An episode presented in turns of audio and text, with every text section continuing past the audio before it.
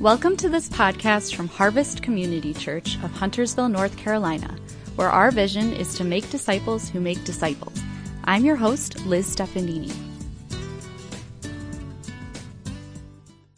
Well, I want to invite you to open up your copy of God's Word to Psalm 97 today or to turn your Bible apps to Psalm 97.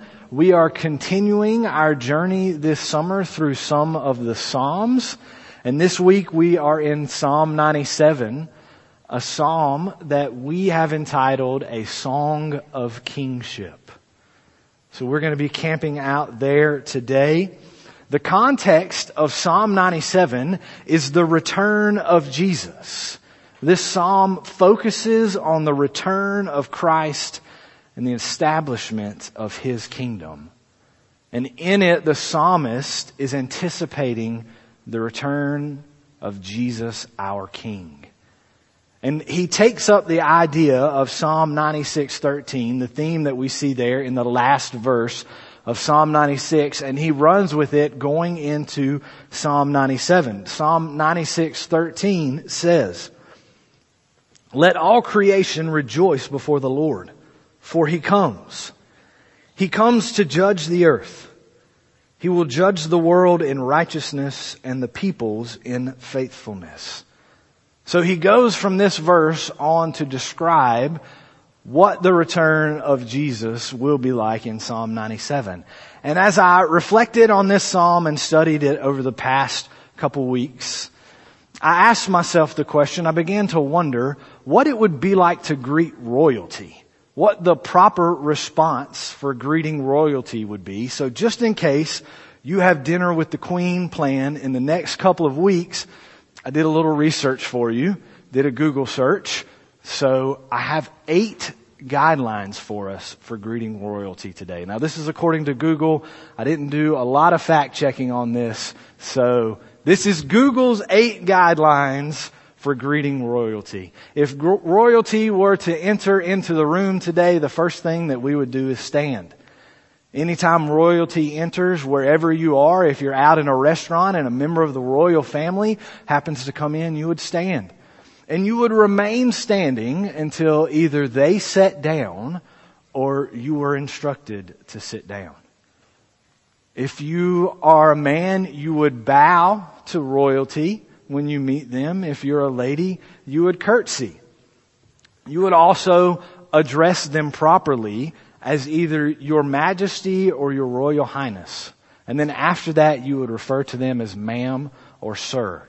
And everywhere I found on Google, it says you would say ma'am like jam, but being from the South, I probably don't say it the right way the British royal family is used to saying it, but you're supposed to say ma'am like the A in jam, but I say them the same way, so whatever that means. The fourth thing you would do is not say pleased to meet you. You wouldn't say it's nice to meet you or it's your pleasure to meet someone of the royal family. They're royal, you're not. Obviously it's your pleasure to meet them. So there's no need to say that to them. You would also not touch them. You wouldn't reach out for a handshake. You wouldn't ask them for a selfie and put your arm around them. The only time you would touch them is if they initiated the contact with you. This one, for me, I think is the most troublesome of the eight guidelines that I found when greeting royalty. And that's you only eat when they eat. And I have an issue with this because the queen is a good bit smaller than me. Um, so if you've got dinner with her planned, maybe eat quickly, but just don't do it messily since you're eating with the queen. Because when she's done eating, or when a member of the royal family's done eating, you are too. Whether you're full or not, you're done eating because you only eat when royalty eats. You would avoid talking about personal information. And then lastly, you would dress appropriately. An appropriate dress for meeting a member of the royal family for a man would be a suit, or at the very least dress pants and a button-up shirt or a tie. So I'm not dressed appropriately this morning to meet a member of the royal family. And for ladies, it would be a pantsuit or something like a long dress and a sweater. And this is how we would greet royalty were they to enter today. This is the proper response to royalty were they to enter into worship today. So if this is how we would greet a member of the royal family, if this is how we would respond to a member of the royal family, how should we respond were Jesus to physically enter into our presence today? If this is our response to royalty, what should our response to our Savior be? In Psalm 97, we see that the Lord is the King of creation, and we should respond to His reign with obedience and praise. The Lord is the King of creation, and we should respond to His reign with obedience and praise. We see that God is the only true God, and He is the ruler of all things. That He is our King. And because of that, we should obey Him and we should praise Him. Join me in Psalm 97 as we read through this chapter this morning and then walk through it. It reads, The Lord reigns. Let the earth be glad. Let the distant shores rejoice. Clouds and thick darkness surround him. Righteousness and justice are the foundation of his throne. Fire goes before him and consumes his foes on every side. His lightning lights up the world. The earth sees and trembles. The mountains melt like wax before the Lord, before the Lord of all the earth. The heavens proclaim his righteousness and all peoples see his glory. All who worship images are put to shame. Those who boast in idols. Worship him, all you gods. Zion hears and rejoices, and the villages of Judah are glad because of your judgments, Lord. For you, Lord, are the most high over all the earth. You are exalted far above all gods. Let those who love the Lord hate evil, for he guards the lives of his faithful ones and delivers them from the hand of the wicked. Light shines on the righteous and joy on the upright in heart. Rejoice in the Lord, you who are righteous, and praise his holy name. Now before we walk through Psalm 97, I want to begin today by showing us how this Psalm points forward to Jesus. And that's because all of this Psalm points forward to Jesus because it looks forward to His return. We see proof both within Psalm 97 itself and outside of Psalm 97 in other passages of scripture that the psalmist is looking forward to the return of Christ. So if this entire psalm is already pointing to the return of Christ, that means we get thrown in the birth, the sinless life, the death and the resurrection and the ascension of Jesus. If the psalmist is pointing us forward to the return of Christ, then we know he has already come once. So all of this psalm points forward to Jesus. Within the psalm, we see false gods bow down and idol worshippers be put to shame. This will happen when Christ returns. We see all of creation rejoicing, which will happen when Christ returns and we see the Lord sitting in judgment, which will happen when Christ returns. But outside of this psalm, we also see evidence that Psalm 97 points to the return of Christ. There are other passages in scripture that mirror what we read in Psalm 97. In 2 Peter 3:10, Peter talks about the return of Christ. He says, "But the day of the Lord will come like a thief." The heavens will disappear with a roar. The elements will be destroyed by fire, and the earth and everything done in it will be laid bare. The writer of Hebrews also describes the return of the Lord in Hebrews chapter 12, where we read, starting in verse 26, At that time his voice shook the earth, but now he has promised, Once more I will shake not only the earth, but also the heavens. The words once more indicate the removing of what can be shaken, that is, created things, so that what cannot be shaken may remain. Therefore, since we are receiving a kingdom that cannot be shaken, let us be thankful and so worship God acceptably with reverence and awe, for our God is a consuming fire. And Jesus himself in Matthew 24 describes what his return will be like when he says, starting in verse 29, Immediately after the distress of those days, the sun will be darkened, and the moon will not give its light. The stars will fall from the sky, and the heavenly bodies will be shaken. Then will appear the sign of the Son of Man in heaven. And then all people of the earth will mourn when they see the Son of Man coming on the clouds of heaven with power and great glory. So when we put all of this evidence within the Psalm and with and outside of Psalm 97 together, we see that this Psalm is talking about the return of our King. And when he turn, returns, all of creation is going to recognize his coming. In the first five verses of Psalm 97, the psalmist shows us that God is the ruler of the universe and his return is anything but routine. It's not going to be just another normal day when Christ returns.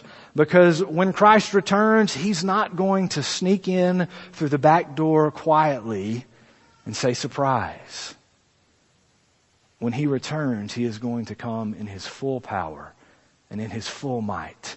And all of creation will recognize His returning. In fact, we will see His power reflected in the way nature announces His arrival. What we see here in verse 1 of Psalm 97 is that the entire earth and the distant shores are invited to rejoice at the return of the King. See, when Christ returns, his returning will be similar to when God appeared to the people of Israel Mount Sinai, at Mount Sinai. In Exodus 19, God descended upon Mount Sinai when he gave the people of Israel the law, and this is how his appearance was described. This is how it happened in Exodus 19, starting in verse 16. On the morning of the third day, there was thunder and lightning, with a thick cloud over the mountain and a very loud trumpet blast. Everyone in the camp trembled. Then Moses led the people out of the camp to meet with God, and they stood at the foot of the mountain. Mount Sinai was covered with smoke because the Lord descended on it in fire. The smoke billowed up from it like smoke from a furnace, and the whole mountain trembled violently. You see, when Christ returns, clouds and thick darkness will surround his throne. Fire will consume all of his enemies. His power will literally light up the sky. And mountains will melt like wax before the Lord. If mountains melt before the presence and the power of our King, surely our hearts should bow before Him. Surely we should respond similarly to nature, to the presence of our King. In the third Lord of the Rings movie, The Return of the King, Gandalf rides to Gondor as the final battle against the Dark Lord Sauron is approaching. Now, if you've never seen the movies, if you've never read the book, read the books, you're probably very confused right now. Gandalf, if you've never seen the movies or read the books, is a wise wizard and he's a leader of the good guys, for lack of a better way to say it. And he rides to Gondor, the last great city of men, to prepare them for the coming battle. He rides to encourage Denethor, who is the steward of Gondor, to prepare for battle but he also rides to Gondor to prepare them for the return of their king. You see, Denethor is just a steward. He's not actually the king. He's a placeholder awaiting the return of the rightful king. And he's given the ability until the king returns to rule in the king's place. But he is not the king of Gondor. And when Gandalf arrives, Denethor believes he's just coming to try to take away his power. And so Denethor says to Gandalf, I will not bow to the king and I will not follow him. To which Gandalf replies, authority is not given to you to deny the return of the king. And if I can loosely apply that illustration to our world today, our enemy, the devil, is allowed now to have power in this world. We see that he is the prince of the power of the air. But make no mistake, even though he has power in this moment, authority has not been given to him to deny the return of our King.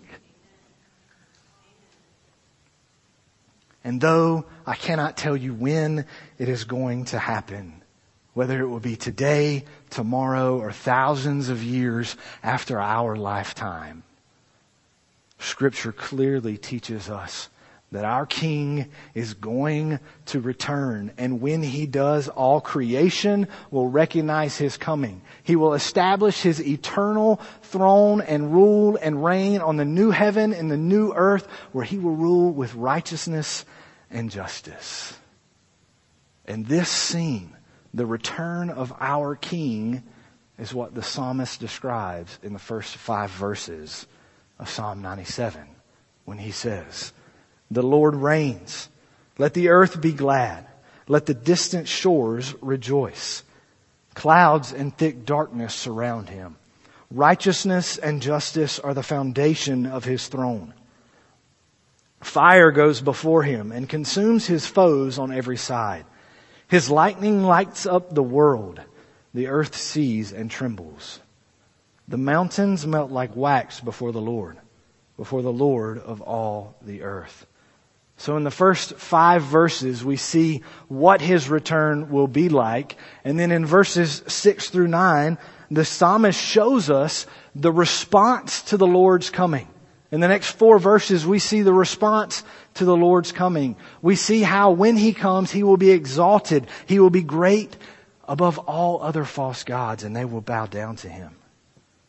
The heavens will declare the righteousness of our King and the people of God will praise him. You see, when Christ returns, every person will stand before the Lord in judgment. And this won't be a judgment of salvation because when Christ returns, that will have already been decided. You will stand before the Lord and give an account for your life, for how you live, for every word you said, thought you thought, and everything that you did in your life. Each of us is going to stand before the Lord to be judged. And when that happens, those who worship false gods, those who follow after idols will be put to shame. Because in that moment they will realize that their false gods cannot save them. They will know finally that their idols and the things that they put their faith in were not real and cannot save them, and so they will be ashamed. They will be ashamed at Christ returning because when He t- returns, they will know for a fact that there is only one true God, and He is Jesus. And you see, they will be ashamed when He returns. Because when Christ returns, it will be too late for them to put their faith in Him as Savior and Lord. You see, if your hope is in anything, is in anything other than Jesus to save you, whatever that thing is or whoever that person is will let you down. If you look to anyone else or anything else other than Jesus to define life for you, eventually that will let you down.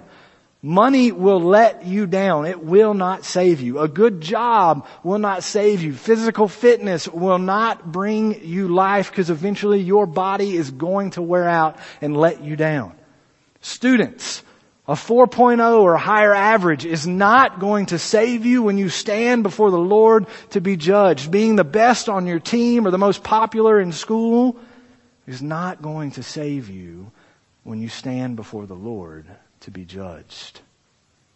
You see, it is only through faith in Jesus. It is only through surrendering to Jesus that we have salvation. Because salvation and life only comes through Jesus. And my friends, when Christ returns, it will be too late to put your faith in Him. But today, it is not too late. So if you have never surrendered your life to the Lord and chosen to follow after Him, I implore you, do it today.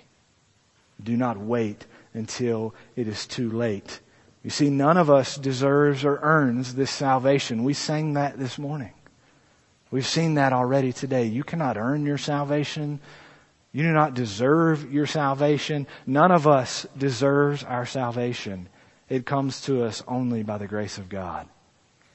No matter what your sin is, if you repent of your sin and turn away from it and follow Jesus, you will be forgiven and you will be saved. Because your sin will never be greater than God's grace if you come to Him and repent and turn away from your sin. And when that happens, when you do that, you are saved, you are given life, and the righteousness of Christ is given to you.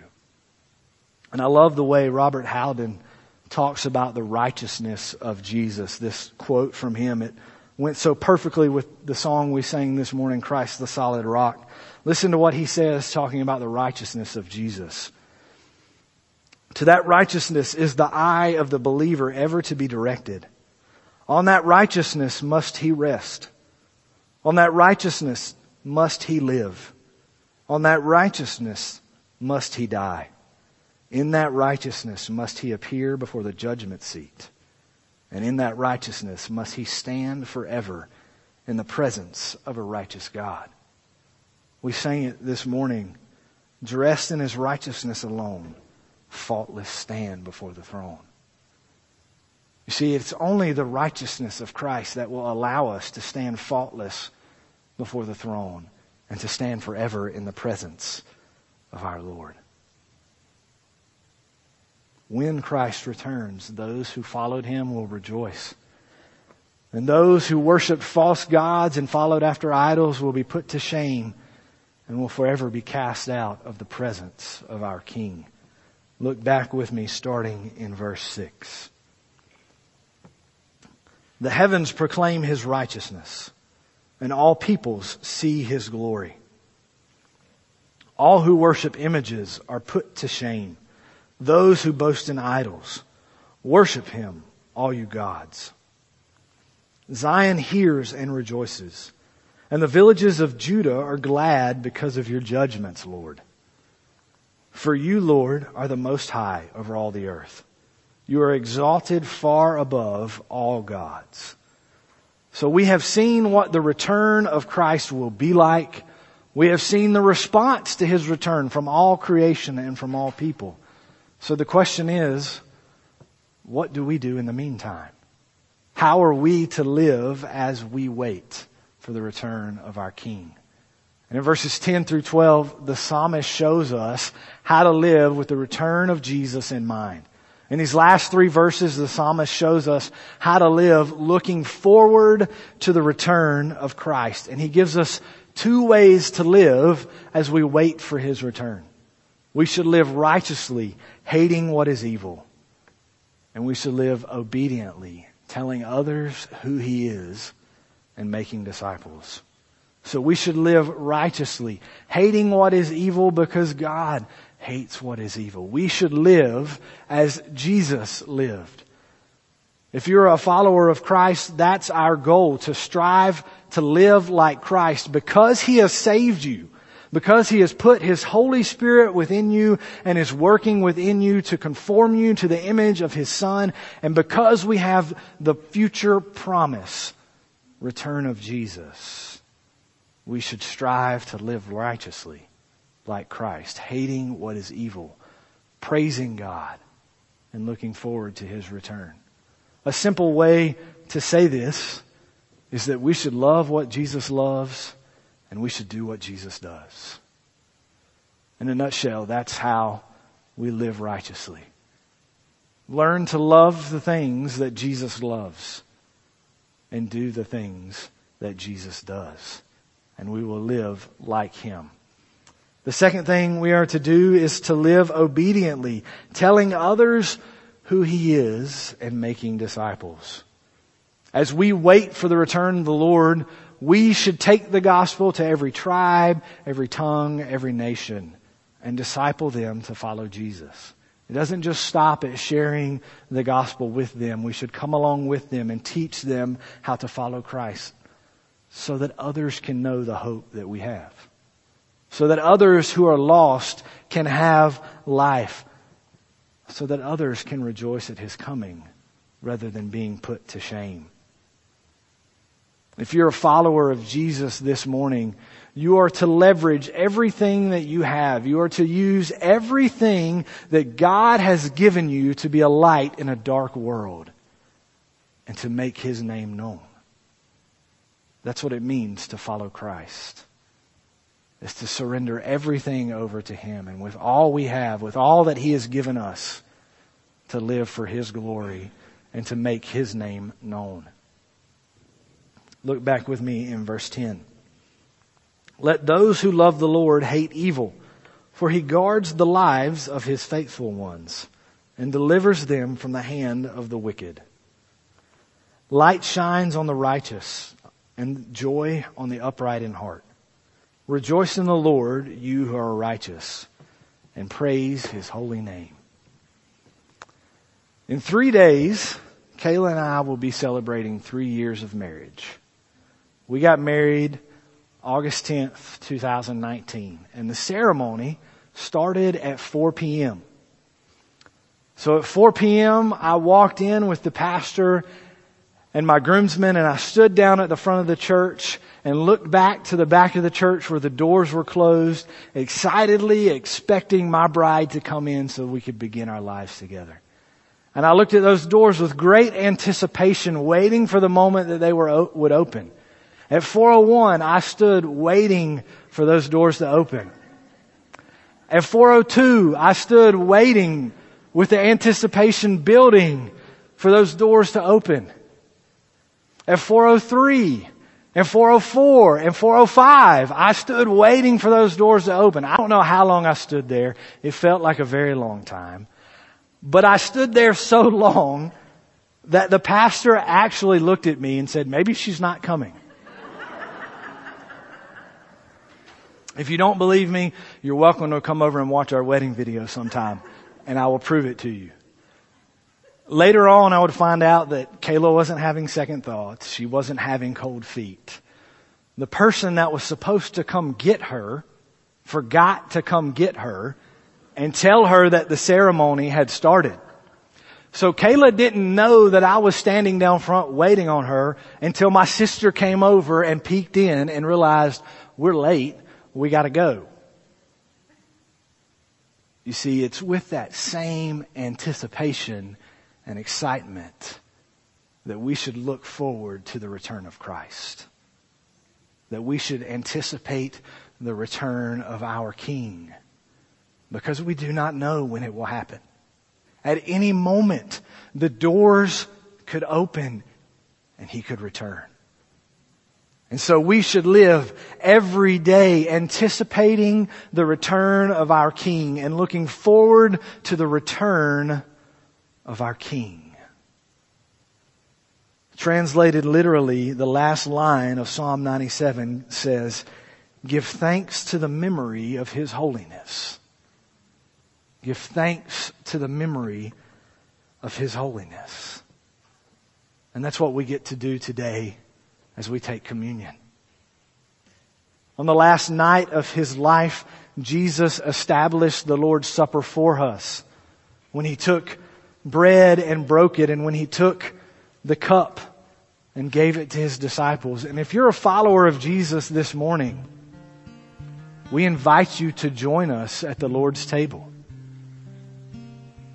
If you're not a follower of Jesus, if you've not made that decision yet in your life, then I, we invite you to reflect on the truth of the gospel that you have just heard.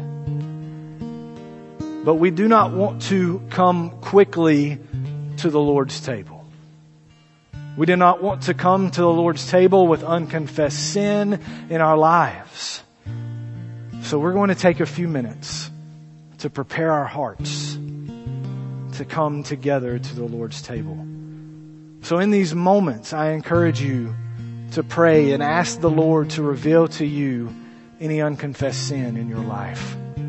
And in these moments, if He does, confess that sin as we prepare our hearts to come together to His table. On the last night of His life, Jesus washed the disciples' feet. He took the bread and He broke it and He took the cup. He told us He would not partake of this until He returns to be with His bride.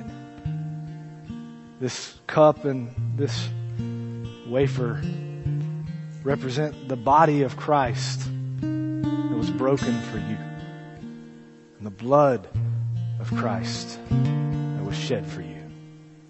Eat and drink this in remembrance of Him.